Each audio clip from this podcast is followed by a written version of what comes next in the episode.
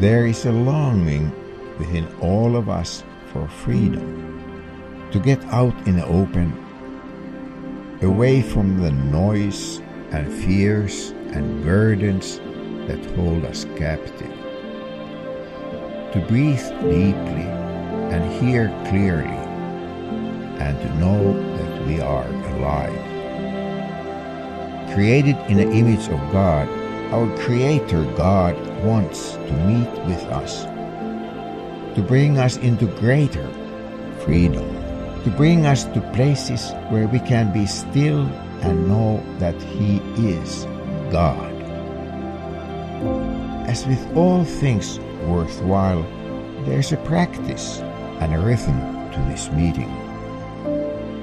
Transformation takes time, it takes effort, it is work, but the most enjoyable type of work.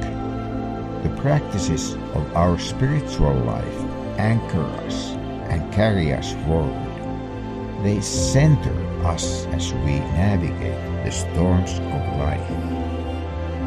When we journey into the great expanse of God's love for us, we are transformed by the rhythms of His grace.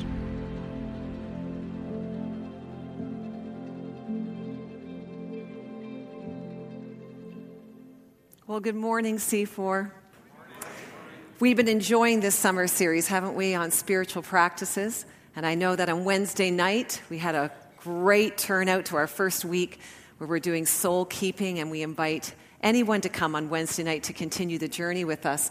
Last week, John, Pastor John started talking to you about this, the spiritual practice of prayer, and today I'm going to continue teaching you on prayer. Pastor John taught us about real, the Lord's Prayer and really the inward and upward focus of prayer.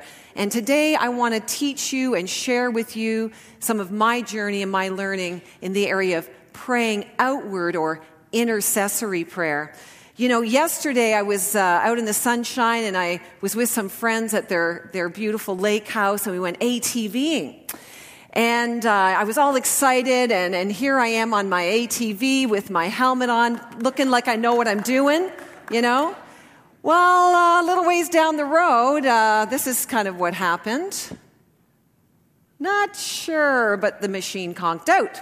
I was the driver, I don't know, it started making noises, and there we were way down the trail. We had gone quite a ways, and I'm thinking, how are we going to get this A T V back to their uh, to their lake house?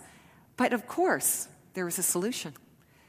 We connected that broken A T V to one that was working, strapped it on, and there we hauled that thing all the way back to their lake house. You know, that intercessory prayer is a little like strapping yourself, connecting yourself to someone else in need, and you take them for help. That's what it's like to intercess for people. You strap onto them, you connect them, and you take them to the one and only place that they can find help, and that's to the throne room of our King. You know, when we move from petition, which is actually a focus on our own needs, which is appropriate, and as John taught us last week, we're told to ask for our own needs, we move to a place of intercession, and intercession is a focus on others' needs. We're shifting, actually, our center of gravity, says Richard Foster, from our own needs to the needs and concerns of others. Listen to this. Intercessory prayer is selfless prayer, even self-giving prayer.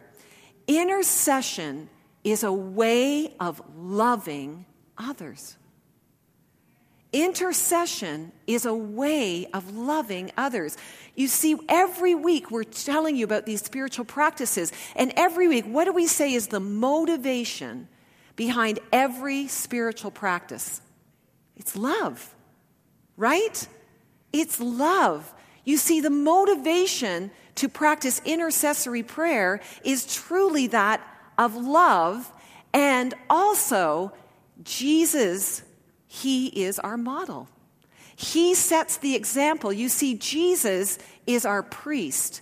He is told, in Hebrews we're told that he is our mediator, that he actually intercedes for us. Romans eight thirty-four says, Christ Jesus who died, more than that, who was raised to life, is at the right hand of God. And what is he doing?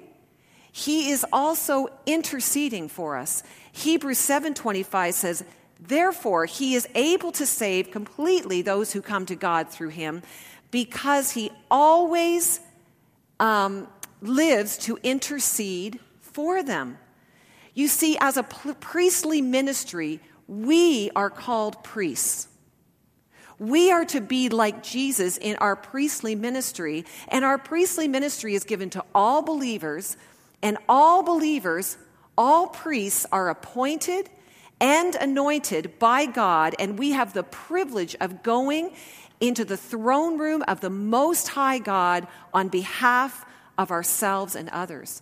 You see, this is not an option. It's not just for those prayer people, those people with the gift of intercession. This is an appointment, and this is a calling on every one of us who say we follow Christ. You see, it's actually our sacred obligation. It's a privilege. All who take on the yoke of Christ. Remember our theme verse? Matthew eleven. Come to me, all you who are weary and burdened, I will give you rest. Take my yoke upon you and learn from me, for I am gentle and humble in heart, and you will find rest for your souls. For my yoke is easy, my burden is light. One aspect of Jesus' yoke is to pray for others. An aspect of Jesus' yoke is actually to intercede for others. The only way that we can intercede for others is because of Jesus. You see, he goes to the Father on our behalf. He is interceding for us. Approaching God on our own would be sort of like ants talking to humans. Impossible. We need an interpreter. We need an intercessor in order for us to talk to God. We need a go-between, and Jesus is our go-between. He is our intercessor. He is the one who has actually opened up the door to the heavenly throne room. He opened up the door, and he actually welcomes us in. By his permission, we get to go into the throne room. He not only allows us access into the heavens, but he clarifies and cleanses our often feeble and misguided prayers. And he actually makes them acceptable to God. So you have to picture Jesus in heaven. He's opened the door to you to enter the throne room, and he's actually speaking on your behalf to the Father as you tell Jesus what you need. You see, motivated by love, we intercede. We take it to the top. We take the burden of others, we strap them on ourselves, and we intercede on their behalf. There's a great story in Isaiah thirty-seven. The Israelites were being threatened by the, uh, the king of Assyria. The Assyrian army was nothing to be taken lightly. They were destroying absolutely every nation that they, they came to. They were on their way to Israel. They'd sent a letter to King Hezekiah, and they said, we are coming. We are going to destroy you. Get ready, your people. You might as well don't even fight, because it's pretty clear we've destroyed everyone in our path. Listen to what King Hezekiah does. Chapter thirty-seven, verse fourteen. He took this letter, this threat from the enemy, and what does he do? He walks right into the temple. He enters, in a sense, the throne room, and he spreads it out before the Lord. And Hezekiah prayed this prayer, O Lord of heaven's armies, God of Israel, you are enthroned between the mighty cherubim. You alone are God of all the kingdoms of the earth. You alone created the heavens and the earth. Bend down, O Lord, and listen. Open your eyes, O Lord, and see. Listen to their words and their defiance against you, the living God. You see, you will intercede. You will walk into the throne room. You will lay out your concerns on behalf of your people, the people that you love in your life, when you realize that the privilege that you have direct access, that you can take whatever the enemy is throwing at you, you can march into the heavenlies, and you can lay it before your king. And you know what happens when you do that? you actually get a right view of God. You see, Lord of heaven's armies, God of Israel, enthroned, God of all the kingdoms of the earth, creator of everything. He asked God to take notice of what the enemy was doing. God, he says, essentially, this is your problem. They're mocking you. This is not my problem to fix. This is not my problem to solve. I am powerless without you. We are powerless without you. What are you going to do about it, God? Do you see the boldness that the Lord gives us to come to say the enemy is mocking you? The enemy is saying he's going to destroy my family. The enemy is defeating me in my relationships, in my marriage, in my work. And Jesus says, come on in. Lay it out before me. Because I am the living God. And this is what Hezekiah goes on to say. It is true, Lord. You know it's true. That the kings of Assyria have, they have destroyed all these nations, just in case God wasn't paying attention.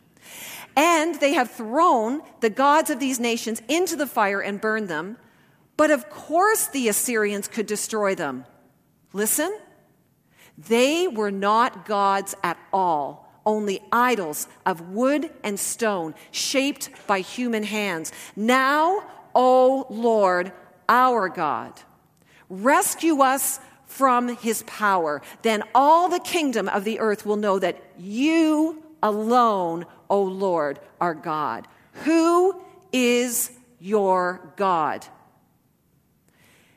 For your name's sake, do you hear the, the uh, power in this prayer? Do you hear the way that Hezekiah has approached the living God? For your name's sake, rescue us. Have you ever talked to God like that? Have you ever asked him to protect his own name? Do you know that he's actually worthy of fighting for you, that he longs for you to come and call out to him like this? Do you believe that he will? Who is your God? Do you worship a God of wood and stone? Are you worshiping a God of this world, or do you understand that when you enter into the throne rooms that you are you are speaking to the Almighty, the Lord of heaven's armies? You see, the enemy wants to immobilize us in prayer. He does not want us to be bold. He does not want us to enter into the throne room. He does not want to call upon God in this way. He does not want you to understand how powerful your God is. He wants you to accept situations in your life as normal. He wants you to think there is no hope for your family, no hope for your marriage, no hope for your job, no hope for your ministry, no hope for this church. He doesn't want you to think that it is possible at all that all of Durham, that Durham region would turn to Jesus, that there would be a revival. The enemy does not want you to believe that. He does not want you to go into the throne room of God and to plead and beckon on the powers of God to say, God, you have said this is what you're going to do. We're laying it out before you. We are calling on your name. Show yourself. You see, here is a prayer that God always answers. You ready? You might want to write this down. He always answers this prayer. For your name's sake. When you pray a prayer, and you pray for your name's sake, for your glory, God, show off your godness. Your kingdom come. Your will be done. In my life, in my family, in my work, in my church, in this region. Lordship is a prayer that the, that the God, our Lord, loves to answer. He loves to have, see lordship in your family. For your name's sake, to bring glory to God's name, to make it all about him, to stop, step back and stop making all your prayer life about yourself. The way, the timing, oh, well, God, I got it figured out. If you just do it in this timing, you know, if you just do it this way, I could make a few suggestions, God, as to, you know, how would I... Not about you. You go in and say, I surrender all of my ideas, my ways of getting in the way, and I say to you, Lord, I will surrender my fear, my worry, my need to control, my fixing, my enabling, even my passivity. Ask God to show off. Ask God to bring glory to his name. He loves to accomplish it. You see, our region will not turn to Christ because of any efforts of C four. Our region will turn to Christ when God's name gets the glory, when he gets all the credit. It has to be about him. You see, revival happens when believers submit and surrender out of love. They intercede, they hook on, and they take those who are lost and broken and hurting and can't call out for themselves, and they plead on their behalf. God loves to accomplish his will. He's just waiting for you to ask. Are you ready to surrender whatever it is you're holding on to? Are you ready to lay it down? Maybe it's your own reputation. Maybe it's your idea of timing. And say whatever you want, God, for your name's sake. You will intercede for others when you actually come to grips with how powerful your prayers are. I have to confess to you, I had a really stinky prayer life. I was passive in my prayer life. I would make grocery lists in my prayer life. I was distracted. I would fall asleep. Uh, anybody? Okay, so I'm not the only one. Good, all right. At times, I just had really a stinky prayer life, and I really asked the Lord to help me with my prayer life, and I was kind of at the point where like, well, you know, I just don't have the gift of intercession. Like, there's people who pray, and they're the praying people. And, like, I have other things that I do for God. And, I mean, that that's a lie, by the way. That is a lie. So I just really had to come to grips with how pathetic my prayer life was. And I, I heard this illustration. I share it with you. You see, there's two sides of a coin. And this is where I had to really have a renewal in my thinking and understanding about prayer and about God. So maybe this is you. See, one side of the coin, and I see, I, I'm a good Baptist girl. I was raised in a very strong church. I've been taught well. I, I've been taught very strongly about the sovereignty of God. And we, by the way, we teach on the sovereignty of God too. It's a good thing. When we say God is sovereign, we are saying he's all-powerful, that God um, essentially is in full control, that he's going to do whatever he's planned to do. Um, that is a good thing, that we have a God who is sovereign, that sees all, that is in control of all. And that was my focus. You see, I understood that. So here's my prayer life. Okay, God, so uh, you're sovereign and you're in control, and well, you kind of know what's going to happen anyway, but I, I'm going to pray, but but actually you already you got this figured out, I guess, eh? Yeah, so I'll pray anyway. But, but I know that you already see what's going to happen, what you planned it out already. So, yeah, I guess I'll pray, but but you're really in control of this. So I, I get to the place where I don't even know why I was praying. Do you know what I mean? I was just like, God is sovereign and in control. I, I don't know. Like, I'm not that. Maybe, maybe God doesn't need me to pray. Well, you see, does a sovereign God need anything? Really? Does a sovereign God need anything? Well, I guess the answer would be no. Like, how could a sovereign God need anything? Like, he's fully in control and in charge, and he's got it covered, right? Knows what's going to happen anyway. But here's the thing about the amazing God that we worship. There's another side of the coin. See, the other side of the coin is that this all-powerful, all-sovereign, all-knowing God chooses to limit himself on this earth. He chooses to actually work through humans like you and me. You see, from creation to the cross, even at the cost of becoming one of us, God needed humans to pray in order for him to act. You see, from faithful men and women, prophets, judges, all the way to the human Messiah, we see a sovereign God that says, if my people who are called by my name will humble themselves and pray. What? then I will hear from heaven and I will heal their land. You see, God is all sovereign, but there's another side of the coin. He is a God who actually chooses to engage us in the work that he's doing, and he uses and works through our prayers to act.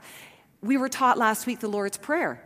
Ask, Jesus said, for your kingdom to come and your will to be done. Ask for bread, ask for deliverance, ask for wisdom, it says in James, ask for laborers to the harvest, if my people will humble themselves and pray. So here's the question. God's sovereign. He chooses to limit himself. He invites me in to join him in his purposes. He needs me to pray. Well, what if I don't pray? What, what if I don't pray? Does it change anything? Like God, maybe just God does it without me. Well, listen to what Ezekiel says. I looked for someone among them who would build up the wall and stand before me in the gap. That is, that is the role of praying. Stand before me in the gap on behalf of the land so I would not have to destroy it. But I found no one. I looked, he said, I looked for someone to stand in the gap. I looked for someone to pray so I wouldn't have to destroy it, and I found no one. If you do not pray, God cannot act. Did you hear what I said? If you believe in the sovereignty of God, but you do not understand that that sovereign God has chosen you to be engaged in the work that he is doing, and you become passive in your prayer life, you will be like the person that goes through life and you have nothing because you ask for nothing. Because you are actually not participating in the work of God. Here is the God's response to Hezekiah's prayer. Verse thirty-five, he, the Lord says, the king of Assyria, will not enter this city, says the Lord. Why will he not enter this city? For my honor and for the sake of my servant David. I will defend this city and I will protect it. Do you hear it? For my name's sake, for my glory, for my honor, and also for the sake of my servant David, the Lord said, I'm going to defend it. Well, that night, here's what God did. The angel of the Lord went out to the Assyrian camp that was waiting to destroy them, and he killed one hundred eighty-five thousand soldiers one night. The next morning, they found corpses everywhere. You see, the king of Assyria, he broke camp and returned to his own land, and I say, with his tails between his legs. And he stayed there. You see, we have a great God that when we enter into his throne room and says, for your name's sake, you make yourself great, God. You make yourself famous. For your name's sake, God will defeat the enemy. God, you will pray when you realize how powerful your prayers are. What would your battles look like in our life? What would our church look like? What would our region look like if we took seriously the power of prayer? If we actually stood up and believed in the power of prayer? If we engaged in the calling and the anointing and the appointing of being a priest and interceding on behalf of people just as Jesus does for us?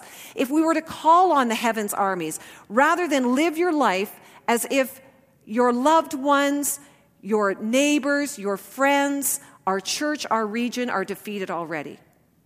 Would people actually take notice? What would they say about your God? Your situation may not change immediately, but you will be praying and expecting God-sized intervention.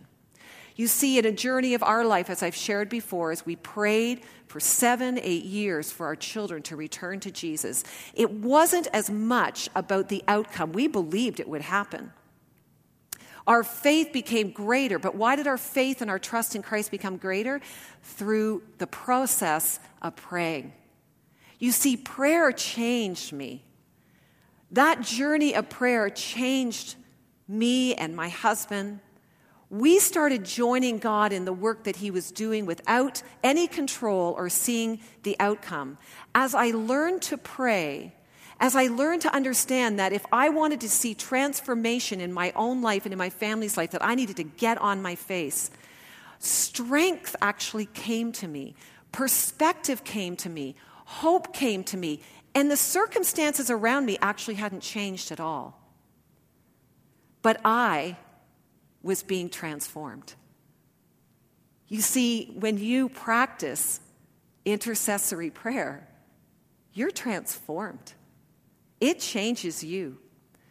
Do you ever feel, maybe some of you are like, you get this, you get this, you've been praying for years, but you are still waiting on the God of heaven's armies to do that great work, to do that great intervention, and maybe you feel like he's never going to act. Let me share a story with you from the book of Daniel. We know from Daniel that he was a man of prayer, a man of prayer, and he was praying and praying for his people.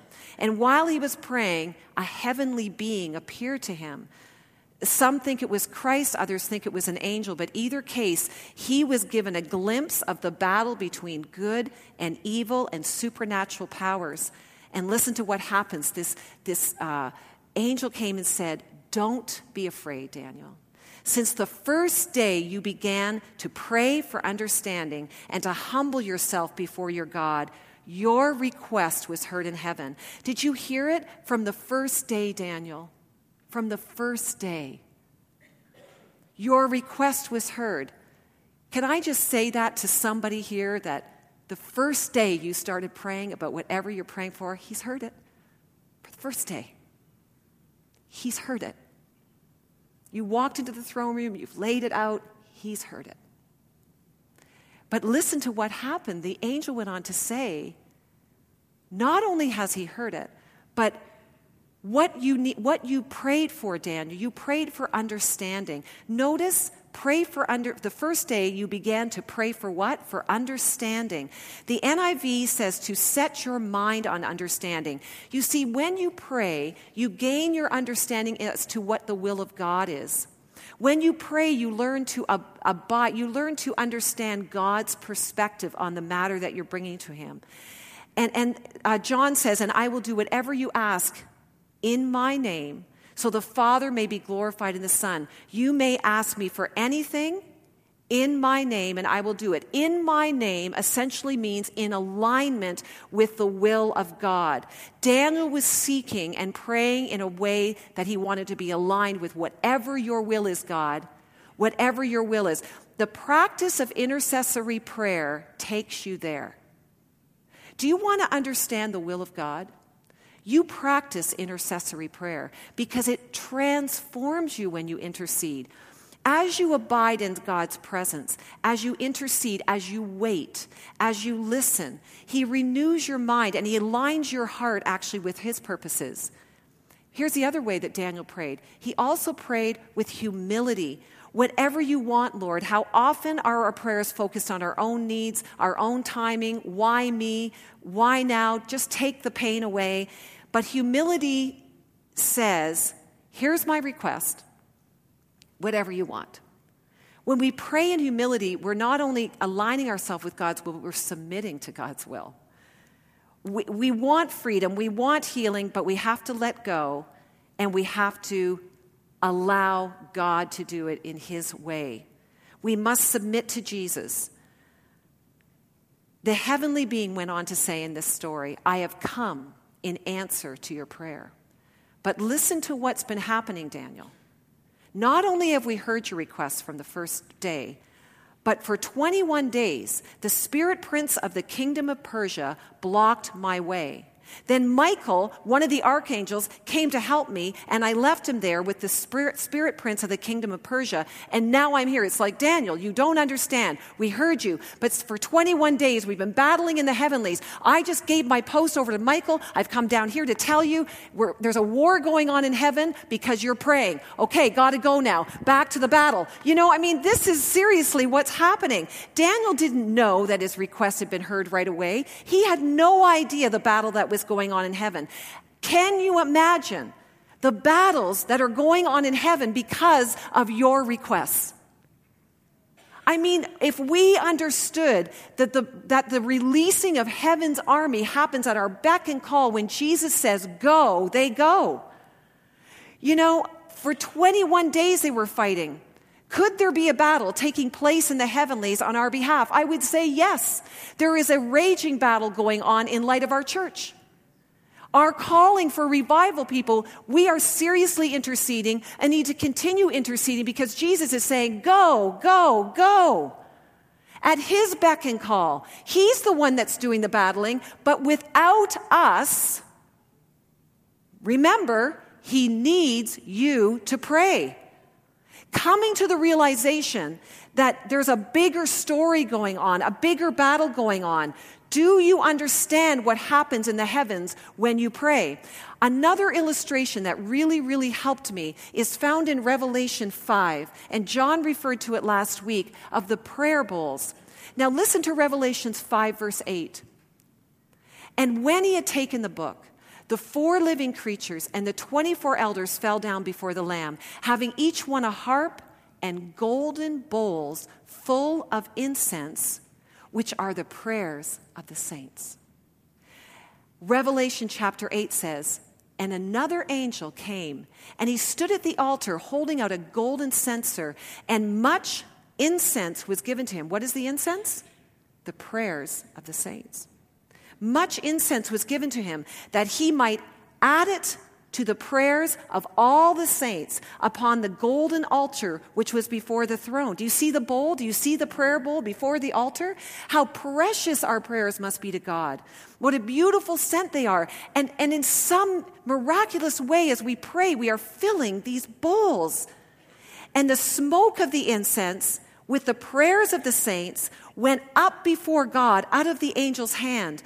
And the angel took the censer, and he filled it with the fire of the altar, and he threw it to the earth, and there followed peals of thunder and sounds and flashes of lightning and an earthquake. Now, from Dutch Sheet's book, Intercessory Prayer, he says this, according to these verses, either when he knows it's the right time to do something, or when enough prayer has accumulated to get the job done, he releases power. He takes the bowl and he mixes it with fire from the altar.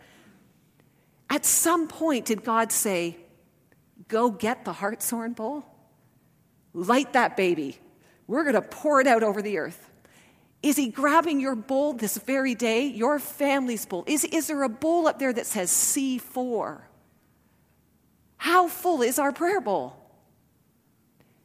Is he ready today, tomorrow? I mean, I believe he's already lit it. I believe it is pouring out now. I believe there is. He desires more and more prayers for our prayer bowl and more and more fire from heaven in his time, or when he says, that prayer bowl is pouring over.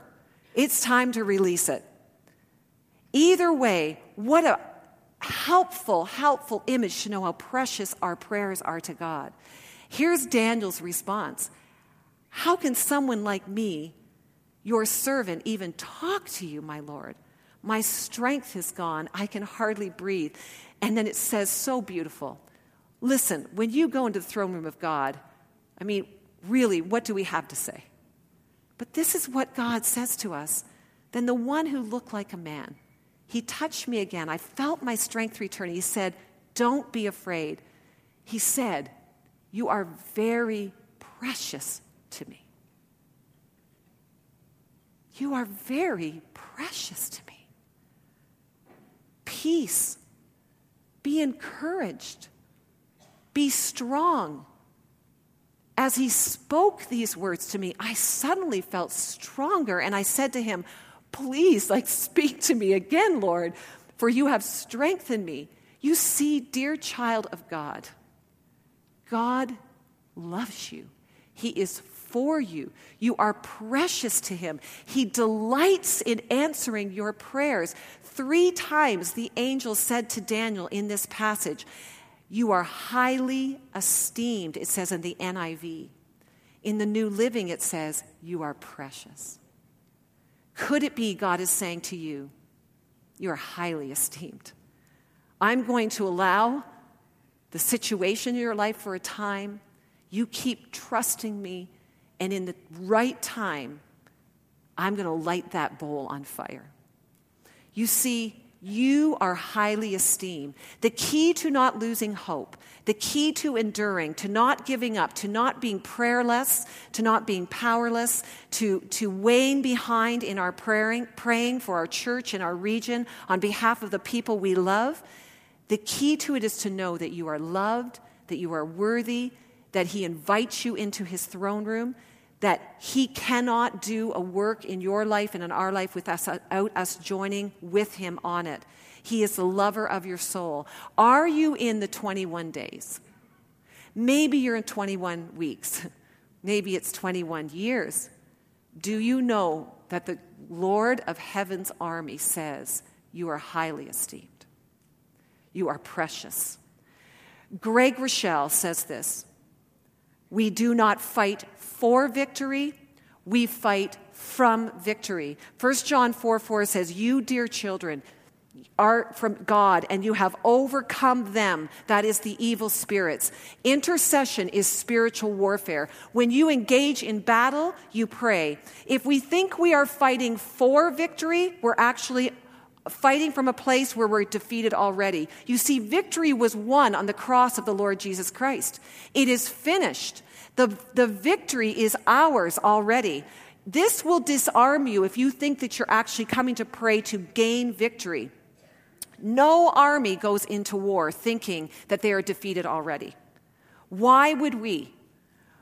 Why would we believe the enemy's lies? You see, the battle is the Lord's. You must choose to believe that your battle, that your family, that your loved ones, that you're going to strap behind you and you're going to take into the throne room of mercy and of grace, that the victory is already won, that you will release and and and invite the will of God into your lives and the lives of others, that you will call out to him and for him to act on behalf of who?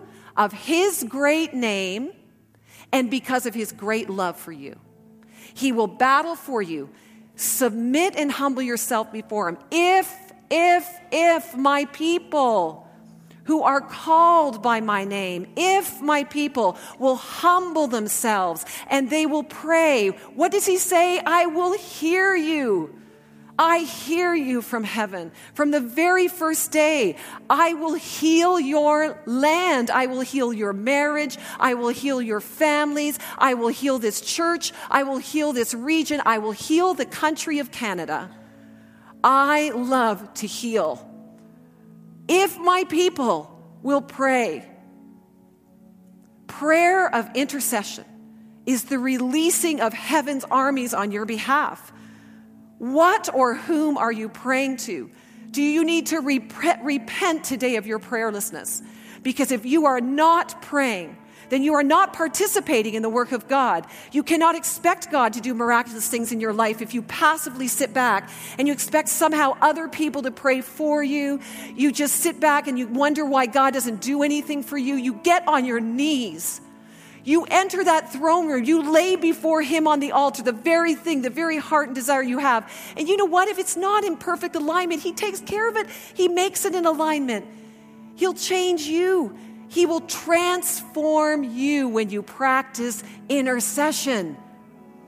You will have a fresh view of God like you have never had before. In spite of your circumstances, he will increase your love for others. He will give you the passion to pray for lost souls. He will give you the passion to pray for people that you don't even know. He will give you passion to pray for your coworkers, for your neighbors, for your friends, because you're motivated by love. You are motivated by love.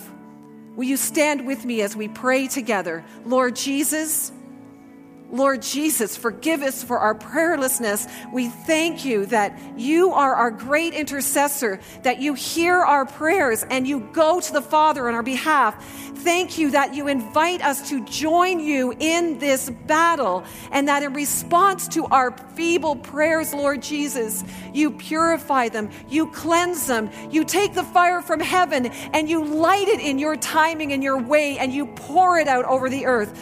We invite your kingdom to come. We invite your will to be done in our lives, in our church, in our region, Give us an increased love and a burden for others so that we will pray. Remove prayerlessness from us, Lord Jesus. May we be a people of prayer, and may people know that your name is great.